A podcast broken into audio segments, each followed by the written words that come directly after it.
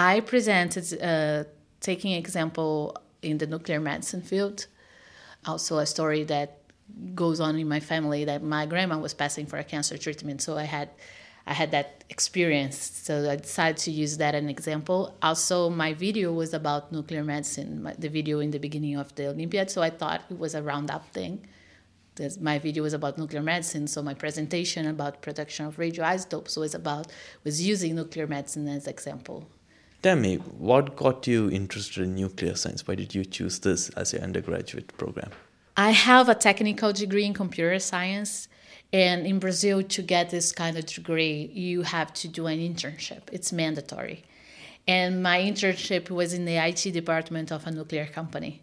So I had to go to um, nu- the nuclear reactor in Brazil, not inside, just in the offices outside to look at the computers of the employees.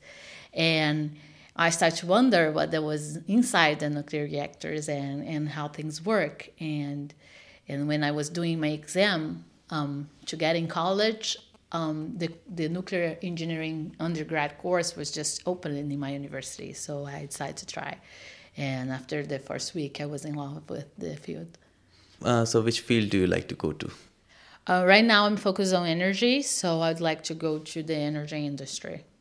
Um, but I also um, try to work with several organizations trying to develop education programs, and I'm working with the Latin American section of the American Nuclear Society in Brazil, and we try to um, bring awareness about this and to create um, events. And we now are focusing on looking to the young, young generation and the students so we just opened a division a students division and it's the first one in latin america.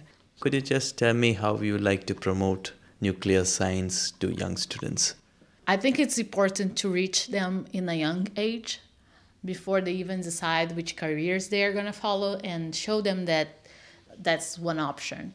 So I, I think it's good if you try to bring awareness since since the, the secondary level school. So that's one thing that we try to work on, and we are trying to figure out projects to bring this knowledge to um, the young students.